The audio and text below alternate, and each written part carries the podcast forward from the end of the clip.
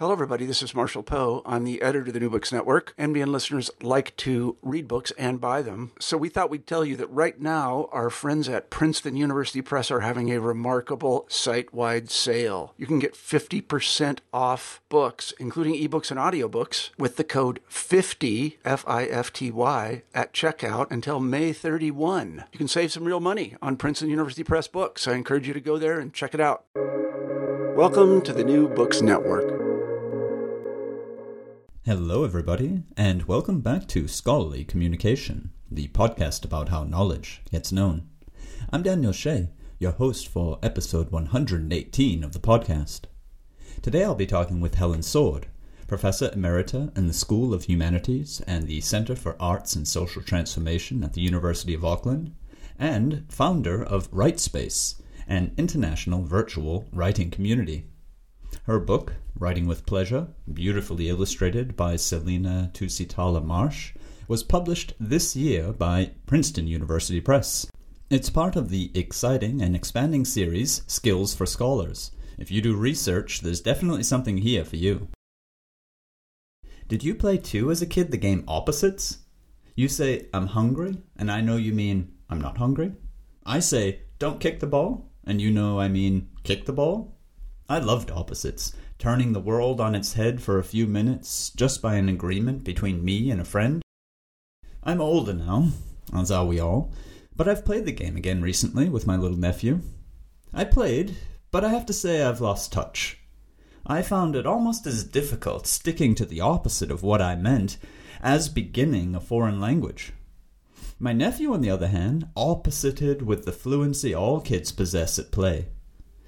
Needless to say, my mess ups kinda made our game less fun, so we soon moved on to another game, Paper Airplanes, which I proved much better at. But I couldn't forget for days after about how bad I'd become at opposites, which got me to thinking about why that should be. Opposites is a game based on reality, but the rules allow you and your friends to alter that reality any way you'd like. But me, my adult self, I just seem to stick to the reality. Can't get myself to surpass that block. The reality seems just too ingrained, and making the effort to break through, well, that challenge just hardly seems worth the trouble. I mean, the reality stays that way, whether I reframe it for fun or not, right? If I'm hungry, then I'm going to just say so. I want people to know it. Because not everybody will be in on the game, and they just might believe my opposite talk, and what'll that get me? Do you see my point? What good can come of flipping reality? Well, actually, a lot. At least that's where my thinking about opposites eventually has led me. My trouble playing the game of opposites really stemmed from the fact that my nephew was as able, just like that, able and ready to say the opposite of what he wanted and didn't want. He was just as able at doing that as I was unable to tell what was and what was not for me. Basically, he was in touch. I was out of touch. He could tell right off where things stood for him, and so elegantly reverse it all. I couldn't tell, and so reversed things sloppily and just plain wrong. That was my problem. And it's a problem, I believe, that many adults have. We adults usually think, what are we supposed to be doing now? Kids never think that. Kids hate supposed to. They whine at supposed to. They yawn around supposed to. They avoid supposed to like they avoid the haunted house at the end of a street. But for us adults, supposed to is our compass. But that compass fails us when we play a game like opposites. The compass goes haywire, like we were standing over magnetic north, and we no longer can tell not from is, no from do. But that, it's my point here, is out of touch.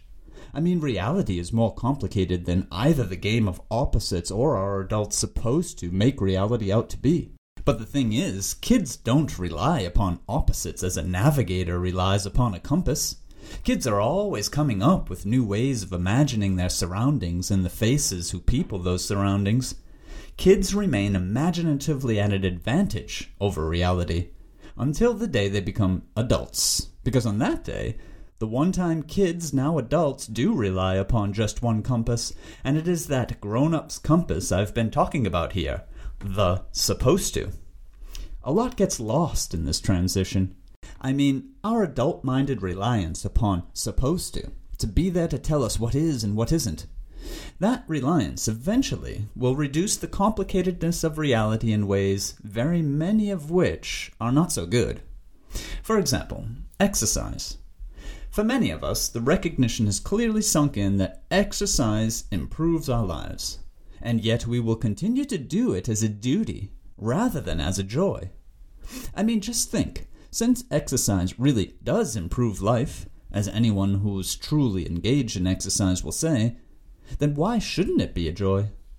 But our exercise regiments and workout plans belie the good of the act, and what is more, our rush to get the exercise done really misrecognizes just how strenuous our so called relaxation time can get.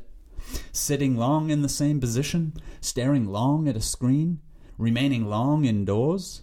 These sorts of things, when viewed from the good of exercise, actually start proving to be a lot less like relaxation and a lot more like relaxation's opposite.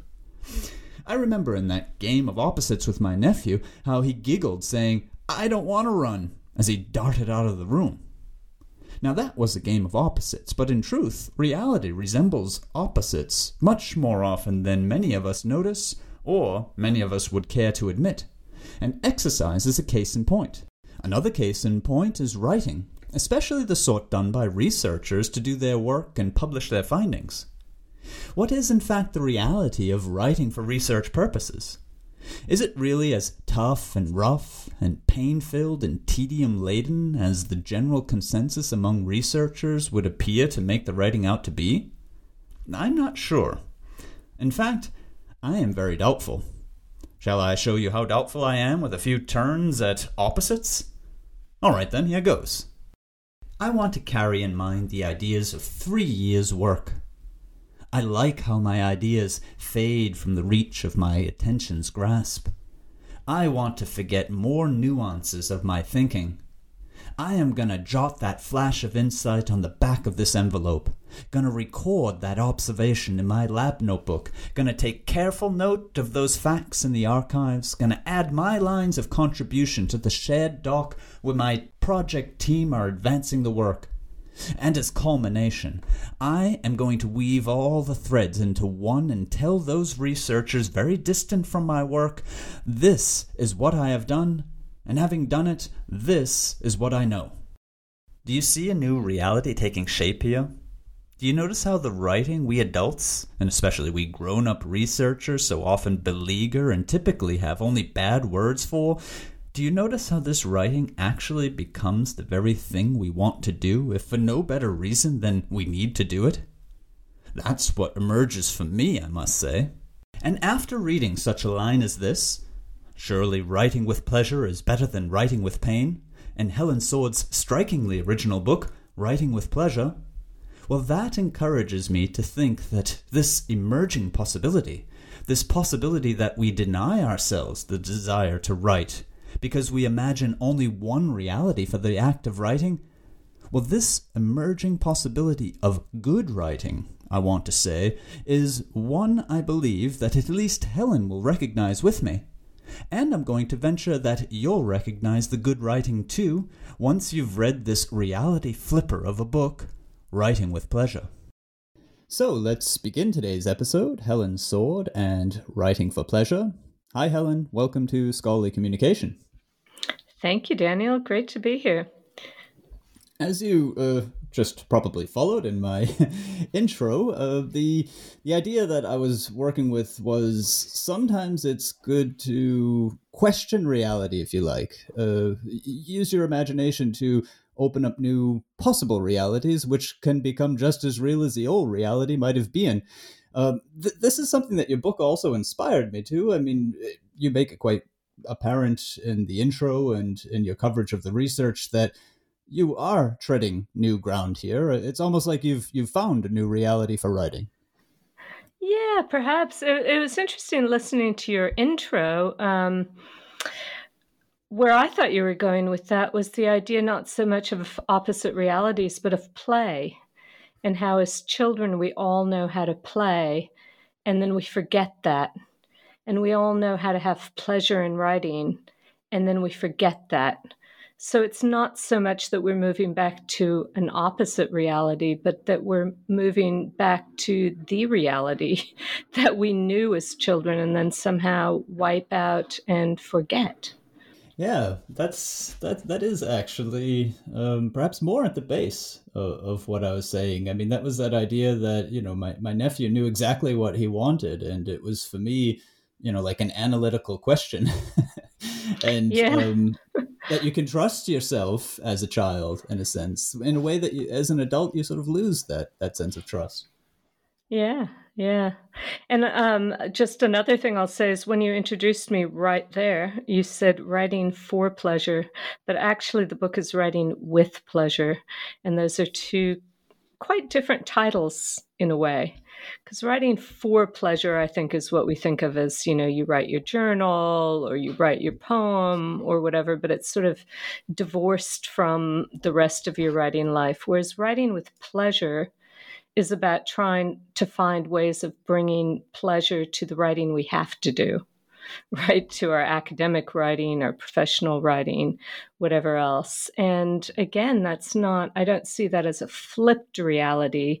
I see that as actually bringing back the joy in writing if we've ever felt it, but most people in my experience have at some point and then they've kind of lost it or forgotten it, or it's been shut out by, you know, this kind of other reality of a work life that doesn't want writing to be playful or fun.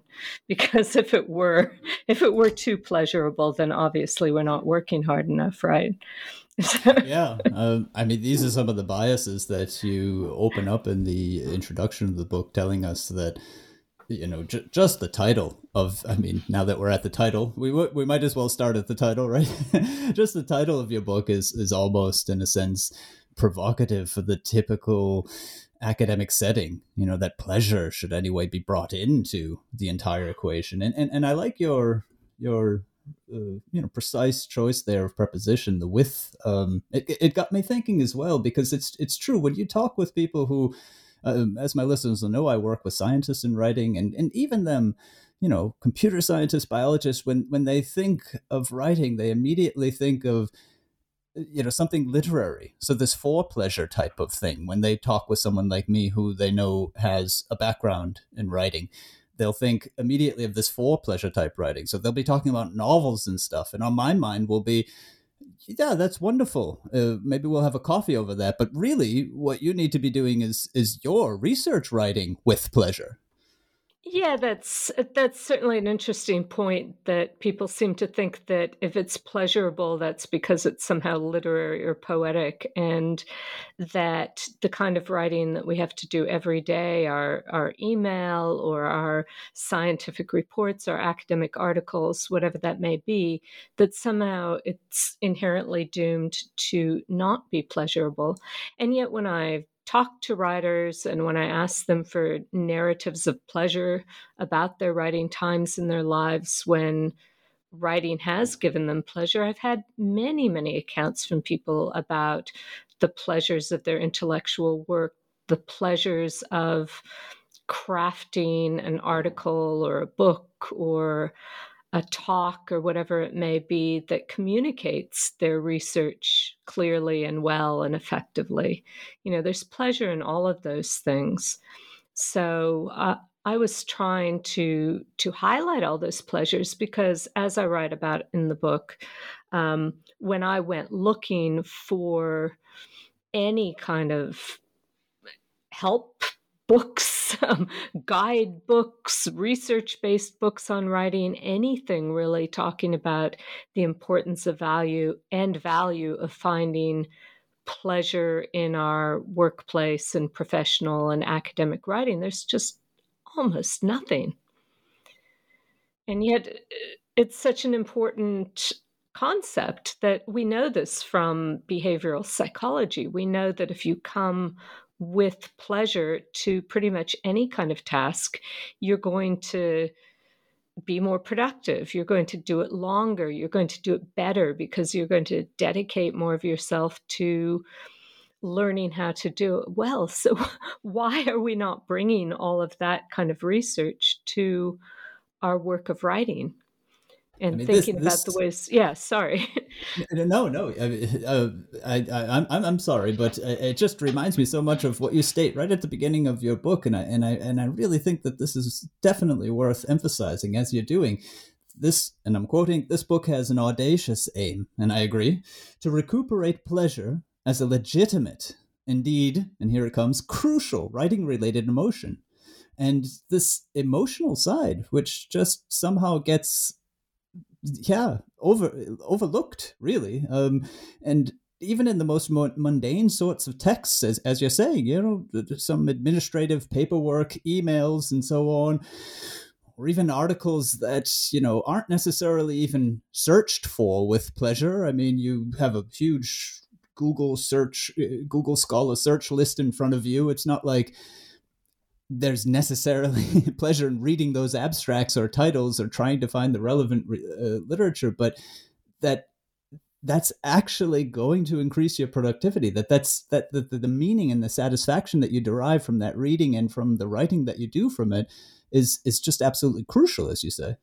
Yeah, and it's not all going to be fun or easy, but really, I guess one of my key findings uh, from the book I wrote previously to this, Air and Light and Time and Space, on how successful academics write was um, first of all, how much pleasure those successful academics find in their writing, but that it's not easy pleasure. It's not you know hopping through the daisies oh this is this is so fabulously wonderful pleasure it's writing is challenging, writing is hard, writing can be frustrating, but the challenge gives me pleasure.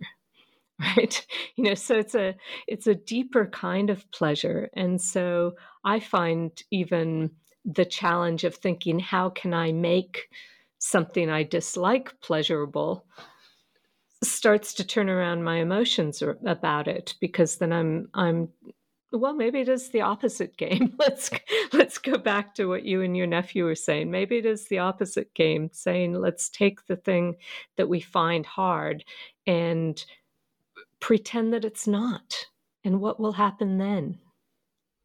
Yeah, definitely, and and someone whom you, you also quote in in writing with pleasure, uh, Verlyn Klinkenborg, uh, makes me think of of the same sort of thinking where he he talks about well he says at one point if it's challenging then you can be sure things are going right you know? And uh, and that made me think that you know this writing with pleasure idea that you're talking about is really just another way of saying and and here i'm just thinking out loud writing without suffering. And that's uh, possible if you know you have the right mindset. There'd be more and more research and studies in neuroscience, for example. Yeah, just as one example, uh, are showing the plasticity of the brain and the ability of the mind to literally form new pathways through the way we typically do our things in li- life, uh, so that we can do them better. Really. Yeah, and we we know that pain isn't good for us and suffering isn't good for us. So, why we persist in having a kind of academic culture that almost romanticizes, oh, this is so hard, you know, this is so painful, because the very little literature that there is that even talks about emotions around academic writing tends to kind of pathologize you know the negative emotions around it and yet when i talk to real people real writers who are successful in different aspects of what they do there's there's a ton of pleasure there and what i found in the research for this book where i asked nearly 600 writers to write narratives of pleasure as i called them i asked them to write about a time in their life when writing gave them pleasure and I didn't specify when, how long ago, what kind of writing they could choose. And pretty much exactly half of them, they were all academics, either PhD students, postdocs, or academic faculty, publishing academics. And pretty much half of them chose to write about a time when they were doing academic writing. And they wrote about all different kinds of pleasures. So for some, it was the cognitive pleasure of these new ideas and the subject matter. But others wrote about the pleasures of um, editing, you know, or the pleasures of doing the research before you get started, or the pleasures of crafting a sentence. And I discovered that pretty much anything that any writer would say, oh, I really, that's the one part of writing that I really struggle with. There's going to be somebody in my research group in my data who finds pleasure in particularly that thing. So it doesn't mean we're all going to love everything, but it means if you know that there's somebody out there who loves editing and you hate editing, maybe it's worth looking at how that person who loves editing approaches what they're doing and thinking, gosh, can I learn something from them? Can I change my approach to editing? Is this sort of a knee jerk thing I've learned along the way? Are there ways that I can bring the things that I know I enjoy doing to this particular task that I don't enjoy doing so that I can turn it around, find more pleasure in it, or at least less pain and suffering? To make my life easier, to make my writing better, and to make the entire task, um, yeah, more enjoyable. And that's what the book actually allows readers to do. I find um, I'm, I'm sure listeners will know by now. You've been on the show before, and people also just know your name that you do retreats and coaching and other uh, you know consulting type work uh, with academic writers and other writers as well. And this this book for me also seems to be so practical like that. I mean you open up so many you keep changing and shifting perspective particularly with metaphors. The use of metaphorical um, practice uh, is, is very apparent in the book as it was in uh, in your previous book as well. And here you explore it once more to, to, to great benefit and what, what I find is very late in the book, uh, at one point you you present another problem of something that might cause suffering and how it might be that you could get around that, and, and you make the side side comment. I hope by now you're just prickling with ideas on how to face this, and and that indeed is how the book actually gets you because you you realize that you, what you're doing is you're in your book and in your general practice, I would say, Helen is is, is offering ways forward continually right um, and and and that comes out of the book as well which is which is wonderful to see Thank you. Yeah, it, it, from the beginning, when I was working on stylish academic writing, that was really the first book where I had to face this question of how do you write a book that is scholarly, research based, but also practical and useful. And there's so many books that are how to books, but aren't particularly based on a lot of research. They often are based on one person's experience as a writer and maybe on their experience working with a particular group of people that they've been coaching or helping within their discipline, usually. But what's really rare is for you to find someone who does this kind of pan disciplinary research, looking at academic writing and writers across the disciplines and says, okay, here's the landscape, but then also says, oh, and here are some strategies for moving towards a different landscape.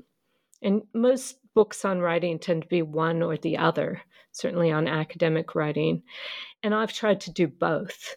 It's a tricky genre sometimes to to master but i've kind of given up worrying about it you know it's like this is this is what i do so let me throw some research at you and let me throw some strategies at you and let me throw some anecdotes at you of things that other people have done and let me throw some metaphors at you of ways that you could actually use um, the power of metaphor to open up your thinking because I come out of a literary studies and poetry background. So I do want to bring those kinds of strategies in as well for people who maybe aren't so familiar to thinking that way. So, yeah, always trying to give people ways of moving forward or moving in a new direction while also being really aware that there's not going to be just one way. And so the more different strategies I can give, but then also help people work out which strategy is the best for them. So it's not just this huge smorgasbord where you you don't even know where to get started. So I'm always, the way I think about it is uh, I'm always kind of building or creating kind of algorithms that lead to a much more complex heuristic. I want my, I don't just want to do a sort of do this and you'll have this outcome. It's more like, here's a structure, here's a way of thinking about this particular issue. In this case, writing with pleasure or the emotions around writing. And within this kind of structure, here are some possibilities for you that you can plug into your own particular experience. And and that's really one of the strengths of your approaches, and it, it, it becomes more apparent with each book. Um, I find that this last book, Writing with Pleasure, really has that feeling of a retreat in a sense, where the reader, him or herself, you know, engages with their own way of doing it or their own challenges in doing it, and then figures out through your guidance because that's what it is. As as you tried as you described there you know this this i'm not going to i'm not going to pass on now information uh, to you how to write. I mean your mm. approach seems to be more on the how to how to write right? You, you, Think, you, things you could try to figure out your own way of how to write. Yeah. And i'm as as we make this recording i'm about halfway through running a course, a kind of virtual course with a group of writers that's called the Pleasure Catalyst. So we're kind of digging into some of the concepts in this book, and I'm giving people exercises that are not identical to what's in the book, but are drawn from them. And giving them prompts to go off and do some writing, reflective thinking, uh, communicating with each other about what they're doing it's been just extraordinary to see the response. When you give people a bit of time and space to go and and think about well where do i really find pleasure? Where do i find pleasure in my in my life in my hobbies? How can i bring some of that pleasure to my writing well, what really matters to me in my writing? What are the things that, what are my guiding stars, you know, to use some of these metaphors? What's my standing place? What's the place that I'm coming from? And all of these are, are really big, powerful questions that help people move themselves and their writing and their thinking to a new place. So I guess for me, the the challenge with this book was to to get that kind of energy and that kind of movement happening just within the prose. In other words, you know, I'm just putting it on the page for some stranger to pick up possibly years from now. And yet I want them to feel that energy and to feel that kind of excitement about trying something new and going someplace new with their thinking. I, I wanted right now to turn us a bit to the structure of the book because and how you achieve what you've just said you had set out to achieve. And, and yet I have to sidetrack just one last time because of something that you've just said in your experience right now with the with the um, consulting that you're doing in this in this virtual group. You talk about the extraordinary response that comes when you just open up that space for people to actually you know explore something that pleasure in writing something that's kind of foreign to very many academic settings when it comes to the work that that's being done and yet I have noticed a clear trend. I'm going to say over the past, say, 15 years, at most 20 years, but it's intensified for sure, where there's clearly a, an evolution or an development going on in academic culture where people are noticing that it needs to be done differently. That we need to recognize very much the emotional side, um, people's mental health, where we need to realize that you know there needs to be a balance, work-life balance, which is you know one of those catchwords at the moment. I'm thinking also of the very many podcasts that have now grown up around this theme of um, you know being an academic, being productive, and being content at least or happy at that. Uh, one perfect example is Academic Imperfectionist by Rebecca Roach. Um, that sort of work seems to be expanding, and, and I fit.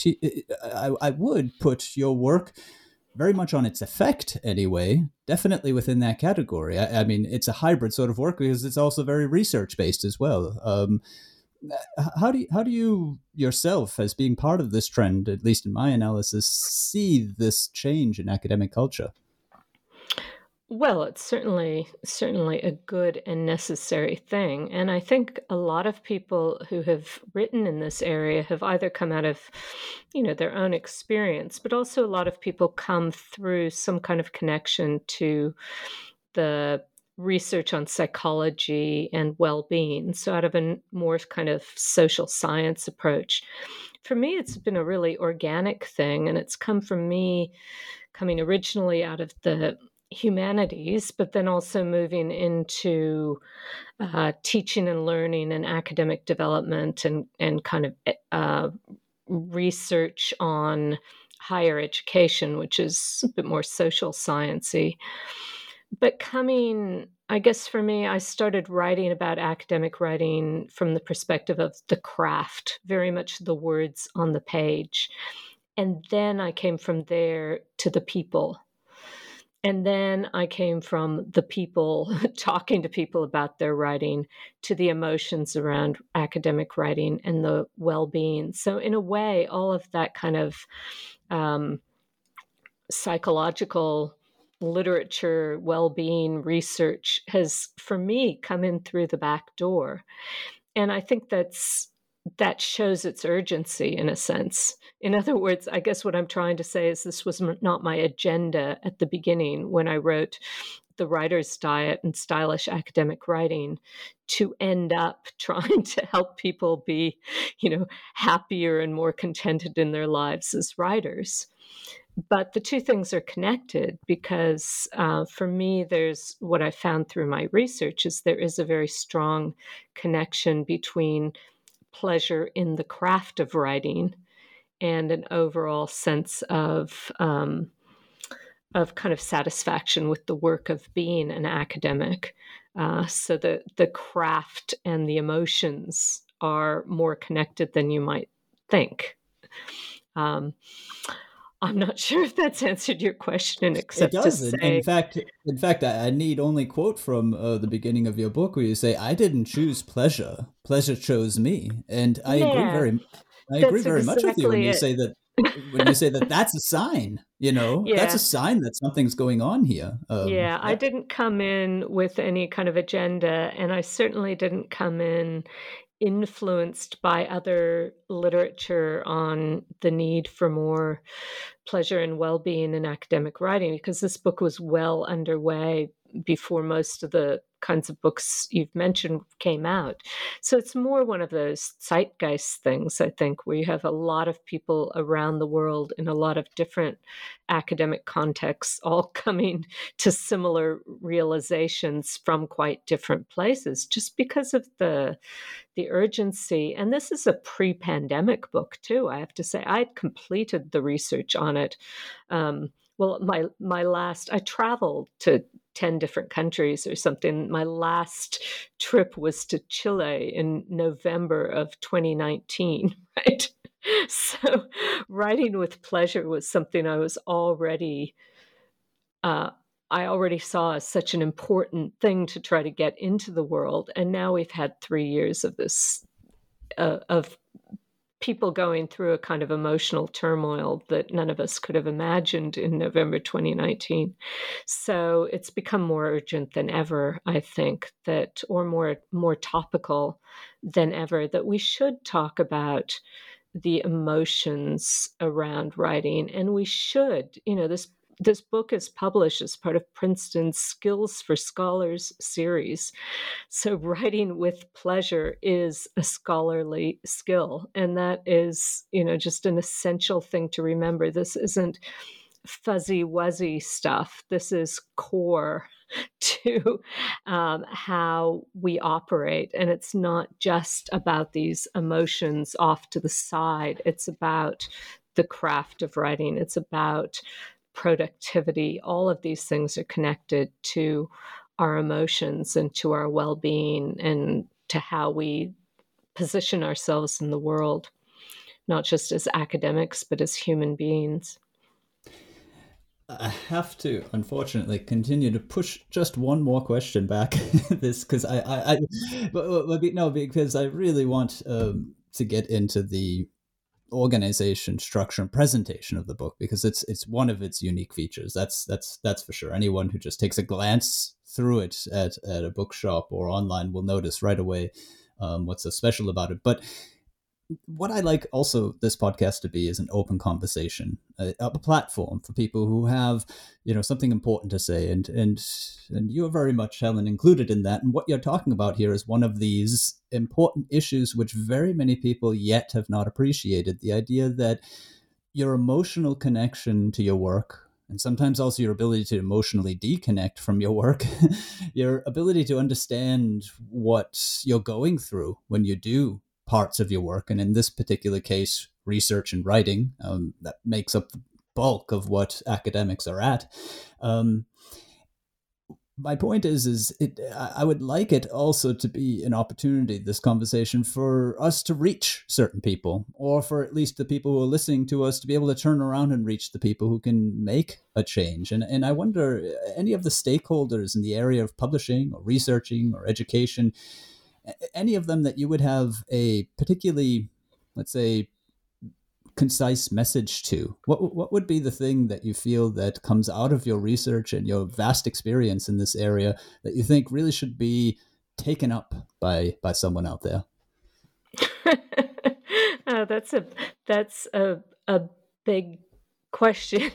it's a call to it's a call to action. It's a call to it's action. A, it's a call to action, and when you name these stakeholders, I think maybe what pops well clearly the people who manage academics you know the administrators the people who push push push push push for more more more more more and the fact is if you want more you don't do it by cracking the whip. You do it by putting the giving giving the horse um, you know some green pastures right? You know the same is true for academics that if if academics felt like they were treated better they had more time and space to just sort of breathe clear air um, that we would actually get better writing and ultimately more um, more valuable more creative more innovative more impactful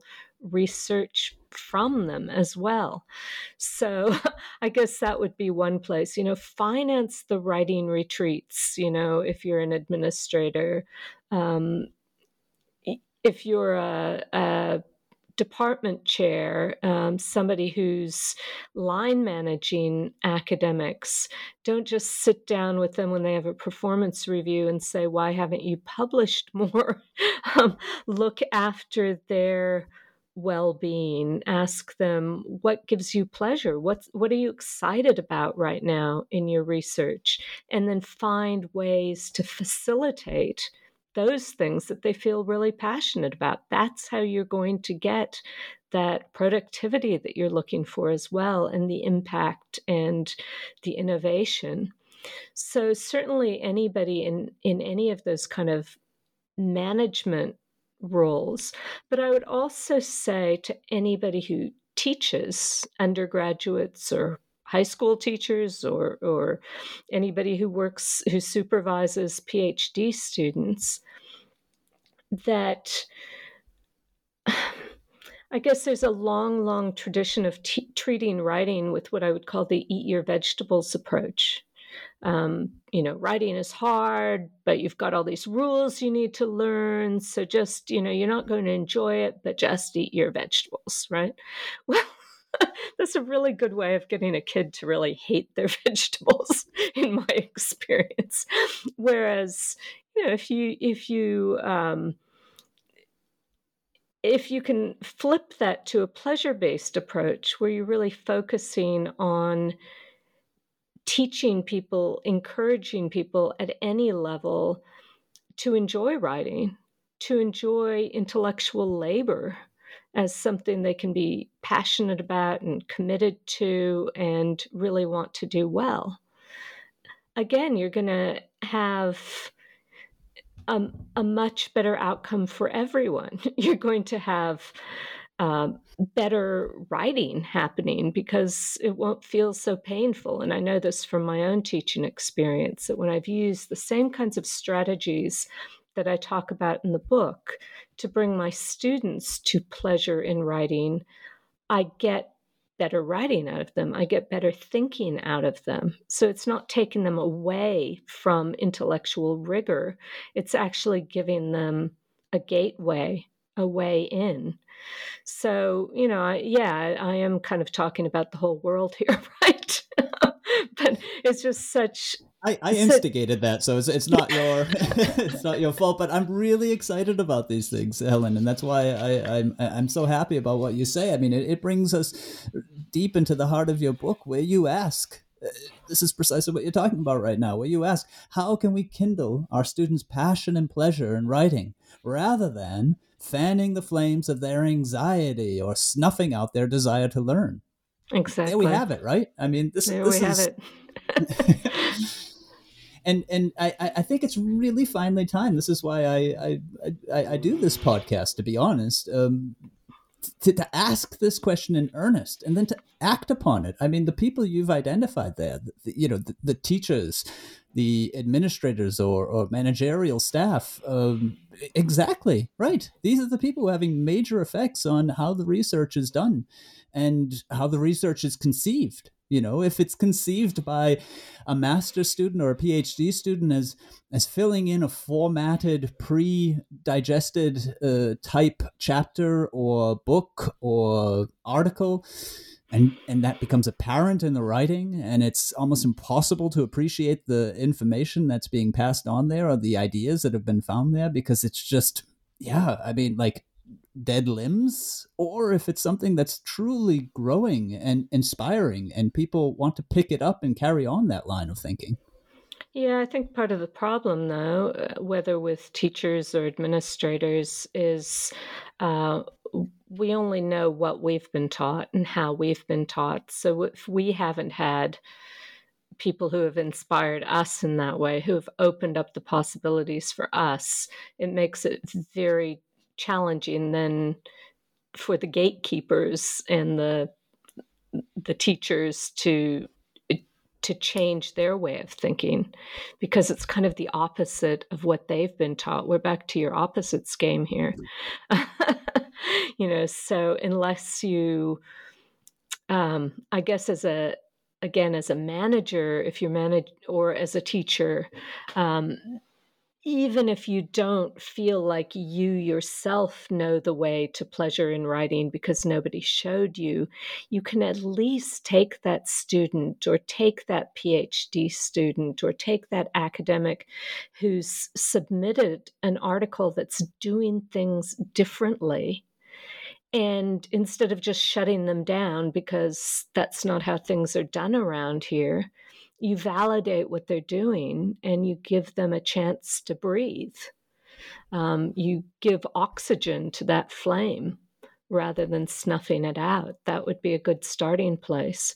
And I'm talking about something here, obviously, much deeper than than pleasure necessarily. I'm talking about a kind of passion, but I'm also talking about just creativity and space for new ideas. To me, all of those things go together. And one of the things I've seen from having worked with so many academics around the world in so many situations over the years is uh, you know i hear the same stories again and again and again. And it's about people having lost their joy not just in writing but all in all intellectual work. Their joy and the reasons they went into these this work in the first place by people who have just stomped on them again and again and again and said, no, no, you know, we don't have fun around here. You're doing it wrong. You need to do it differently. You need to follow the rules. You know, why are we doing this in an academic environment? Aren't we supposed to be opening up the gates to creativity?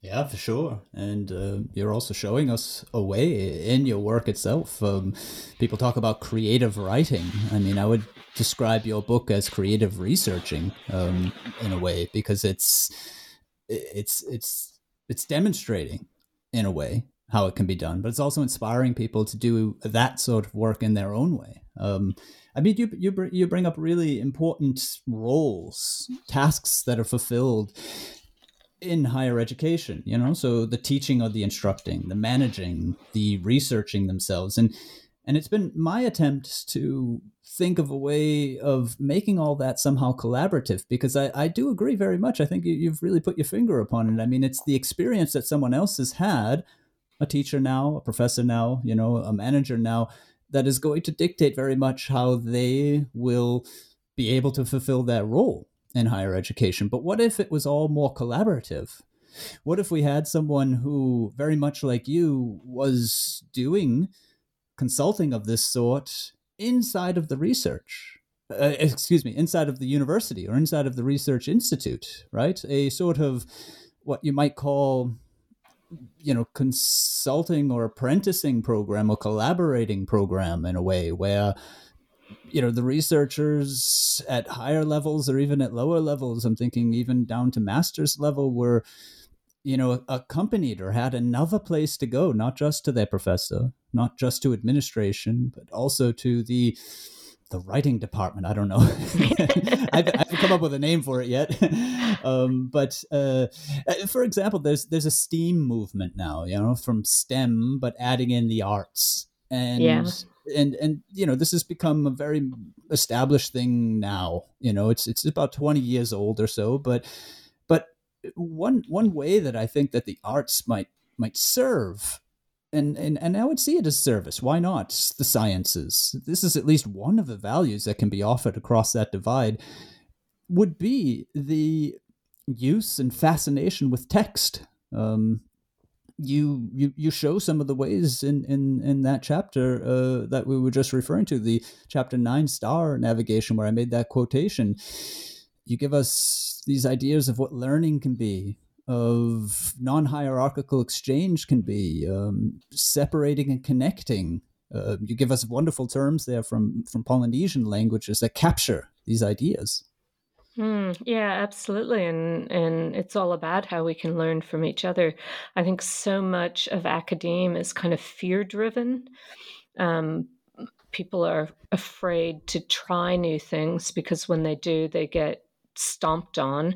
The people who stomp on them are afraid to open the gates to anything other than what they knew.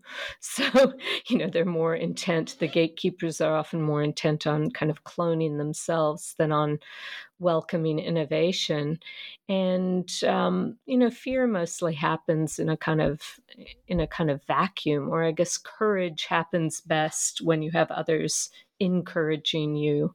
So, absolutely, um, collaboration of any kind, and also what you're talking about a kind of coaching or or mentoring anything that helps guide people towards a new and different paradigm would be great yeah, I, I, I, think it's worth looking just in maybe five minutes of detail into some of those. Uh, and, and, and for listeners' sake, uh, I'm taking apart here about five pages of a 300 page book. So this will give you just a sense of w- what is in this book. Um, just to look at some of these Polynesian terms really briefly and, and, and, and how they might actually concretize what you're talking about, give us a real form as to how to go forward. Um, for instance, the I found interesting the AKO. I'm not very well versed in the pronunciation of these words. I'm sorry, AKO. Mm-hmm. Reciprocity between teaching and learning. It made me think actually of something closer to home, Old English, Lernian, which meant teach or learn. Um, and some right. dialects of English continue get, to. You get that still in German too, don't you? Yeah. yeah, connection. right, right. And and some dialects of English even continue to use learn in a non-standard way that would mean teach. Um, and you talk there about how you know a writer can learn from their reader and a reader can learn from the writer where it's actually the latter that most people are imagining happens through a text yeah so I was trying in that chapter, and it's getting towards the end of the book. It's chapter nine out of 10 was the moment where I. I just kind of allowed all of these uh, different, these non Western intellectual paradigms and epistemologies that I've been exposed to in the 20 years that I've lived in New Zealand. Um, and I've thought about how, if I open myself to to learning different ways of looking at the world from cultures different than the one I grew up in. First of all, it's a deeply joyful thing to be able to do to um, there's an intellectual pleasure in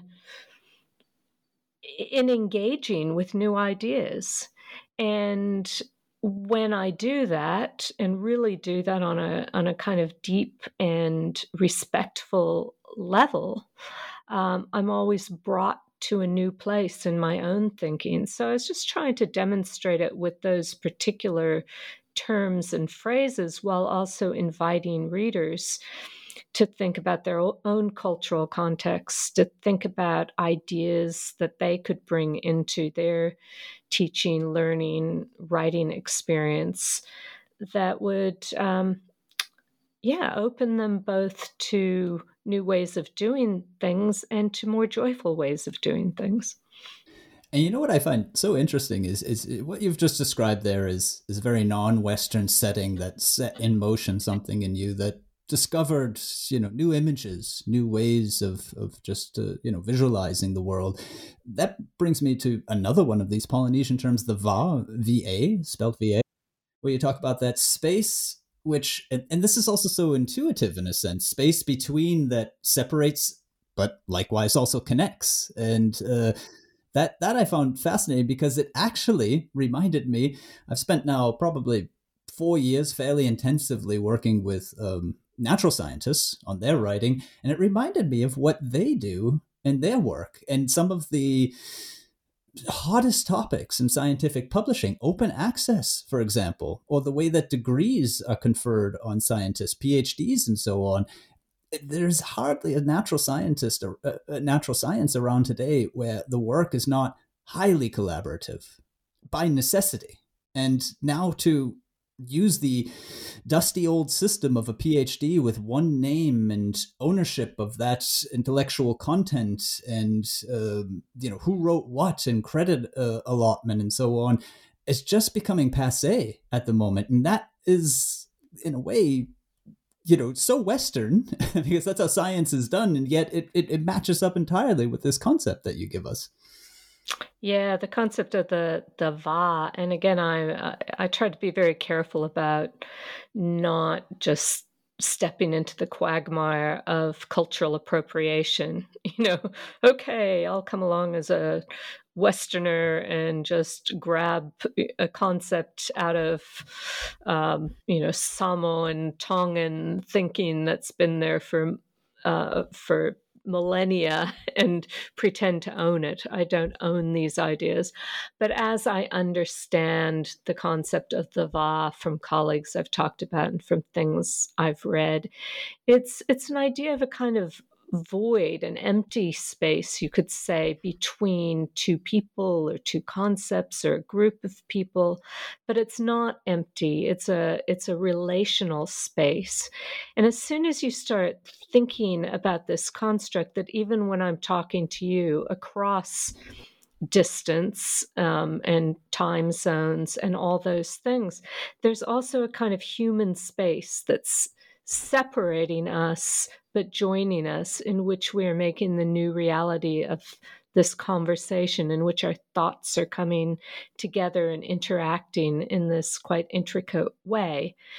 And most people who encounter this idea of the Va, in my experience, immediately go, Oh, wow, that's really helpful it's really helpful to think that when I'm talking to the student I supervise and they're looking at me with this sort of blank, frightened look on their face, it's because we haven't found the kind of shared meaning.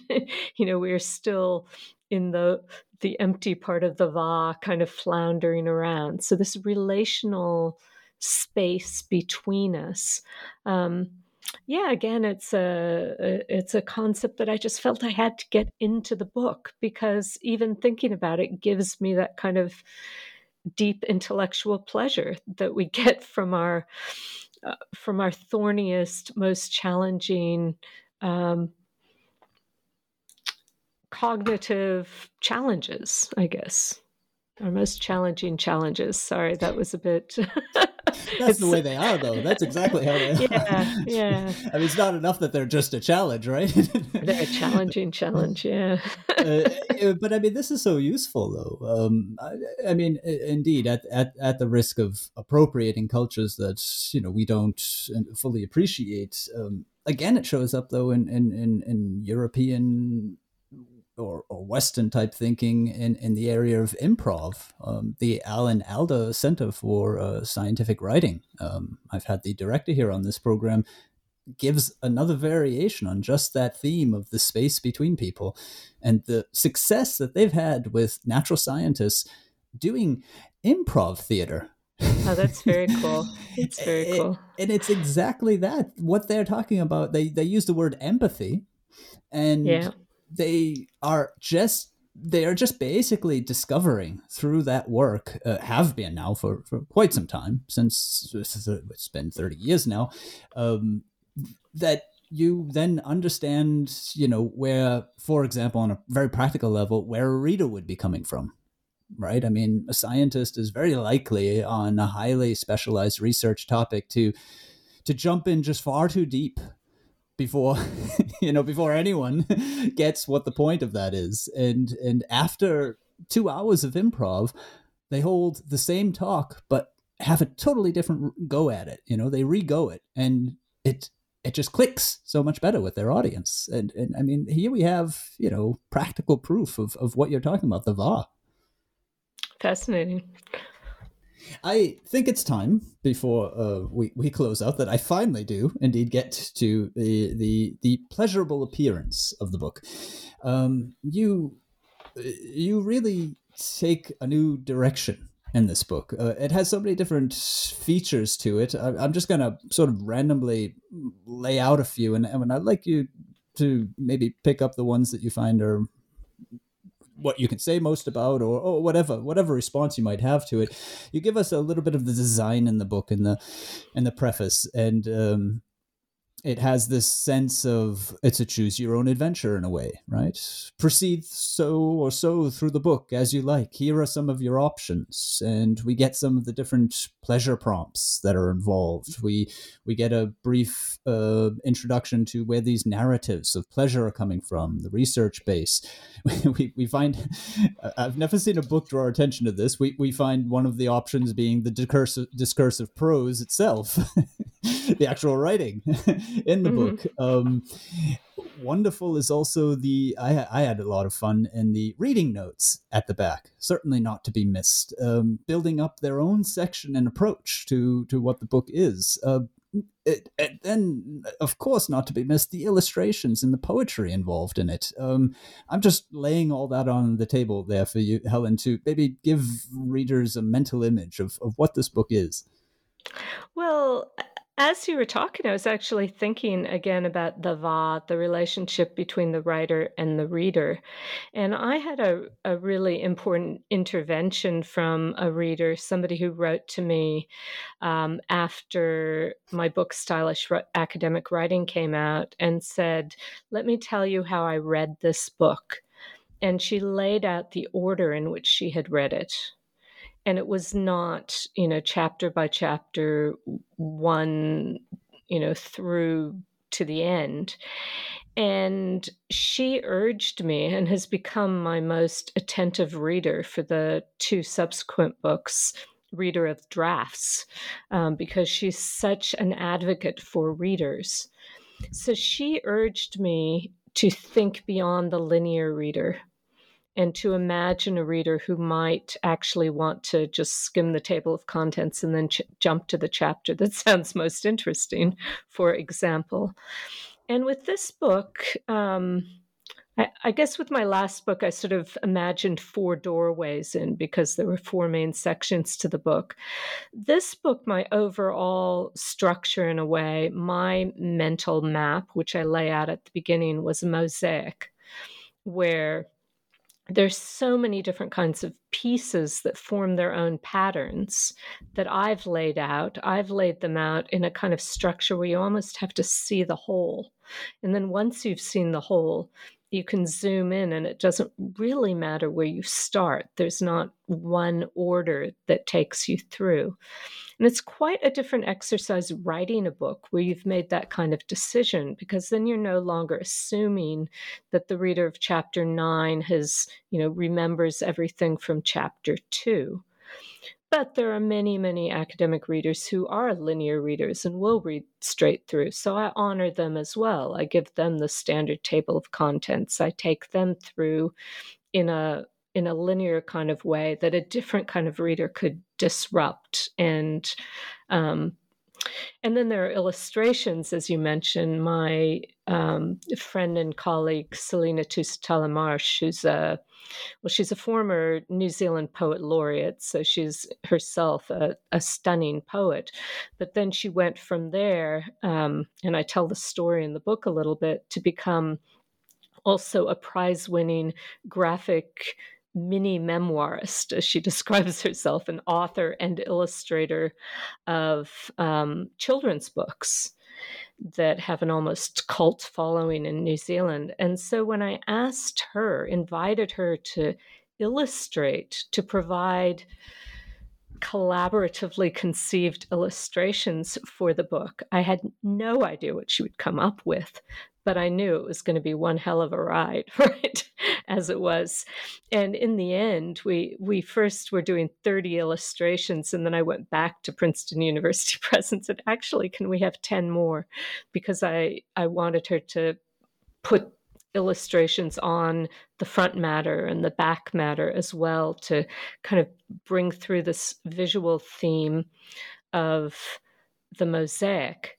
And so her illustrations, for me, I guess, because maybe they're the part that I didn't create myself. And so I get this incredible joy from opening up the book, and I can just go through all of the illustrations quite happily without reading anything else. Now, most of the illustrations are also mixed with some text, and that text, in most cases, is mine. So they're collaborative in the sense that the text and the the line drawings are kind of playing off each other. But it's almost like a whole separate thread through the book that you could just read the illustrations or you could just read the pleasure prompts, which are the 18 exercises, reflective writing exercises that I give people. Um, I think you'll get more from the pleasure prompts if you read the chapters that precede them, but they could also stand on their own. You could just go through and read all of the excerpts from the narratives of pleasure that I gathered from writers around the world, and they form their own kind of pattern mosaic like pattern. And then I described my own discursive prose in a way as the grout that holds it all together, which doesn't seem, sound very romantic. But if you stand back from a mosaic and you kind of squint your eyes and just look at the grout, it has its own kind of spider webby, interesting, intricate pattern. And so thinking in this non linear way, about how to put together the linear structure that is a codex book was i mean it was it was quite an intellectual puzzle.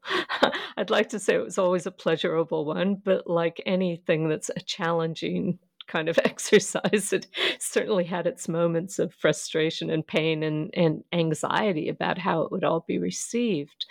But um, yeah, it was. Uh, uh, I guess I was led by this idea of having um, a book that would also operate in a in a like a mosaic in a nonlinear way, and yet be coherent and have a very coherent message and argument.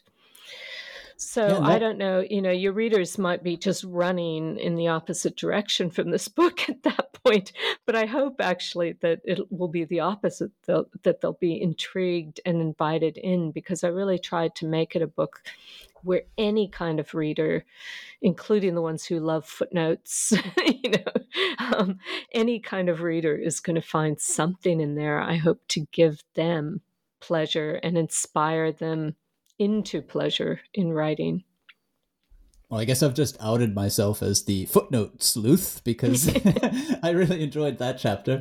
And it's funny to think of, you know, the the note section as a chapter, but you make it that way. And that's that's interesting. And and, and if anyone is feeling like they should run in the opposite direction, well then play opposites and, and go toward the book because it's it's it's, re- it's really amazing. Um and uh, as one last uh, qu- quick point, uh, Helen, that I would like to just broach with you because it's something that's been on my mind for some time and your book illustrated it. Uh, in a way that I hadn't expected. It, the connections between writing and reading. I, I mean, I find it really amazing that what you've just told me about sort of your progress through this this perennial topic of yours of, of of talking about writing and the importance of writing, which is just so obvious when it comes to academia and other places in life. Um, you talk about the the effect of one of your readers on your design, on your thinking as to how to organize things. This advocate for readers, as you, as you say, and I have been thinking now for some time myself about this connection between reading and writing, and it would seem that you know pleasure writing with pleasure must have connections to reading with pleasure. And i think that there is just as much a deficit of that going on in academia as there is in, in the writing end. Um, I, I, mentioned much earlier in the program this idea of you know standing before an, an enormous uh, list of hits after a search when you're trying to start into a new topic as as a researcher and and just trying to weed through things and just being th- thankful almost in the sense that you can assuredly cut an article off of the list or a book off of the list in a way. So it's it, it's it's a way of reading that that clearly won't automatically align with then enjoying the pr- product that you create out of that right? Well i think it the whole issue is connected with this idea of of reciprocal teaching and learning and anything else. If you have a teacher who is not having fun, your students aren't going to be having fun either, are they? And likewise, if you have a text that has not been written with pleasure, it's been like pulling teeth for the author, it's going to feel the same way for the reader. So I think an issue with a lot of academic writing is that we have to read a lot of things that we don't enjoy. Um, and then we get this message that that's how we're supposed to write too. So we just, uh, you know, it becomes this sort of never ending cycle. Whereas if we played your opposites game and reversed that and thought, okay, I'm going to write with pleasure, I'm going to write uh, about my excitement, I'm going to let that come through. I'm going to try to create a beautifully crafted sentence so that my reader will read this and just go, oh, wow, they put that so well. And I don't even mean fancy, I just mean good you know, science communication or whatever, a clearly written sentence about a complex idea is a, a, joyful, you know, can be a joyful experience to read.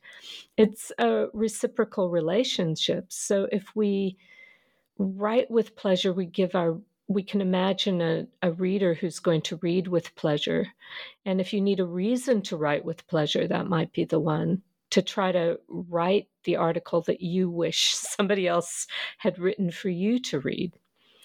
And as soon as we start thinking like maybe not all our readers because we don't know who they are and and they'll have different opinions and different tastes. But if we try to imagine ourselves as the reader of our own texts and write for what we would like, that would be a, a wonderful starting point, I think, in in shifting a lot of our anxieties about academic discourse. Well, thank you very much for that, Helen. That is Helen Sword, and her book Writing with Pleasure is out now with Princeton University Press. I'm Daniel Shea, and this is goodbye from me to Helen. Goodbye. Yeah, goodbye. Thank you, Daniel. It's been a pleasure. Very good. And this is goodbye to all of my listeners. Bye bye. And until next time, here on Scholarly Communication.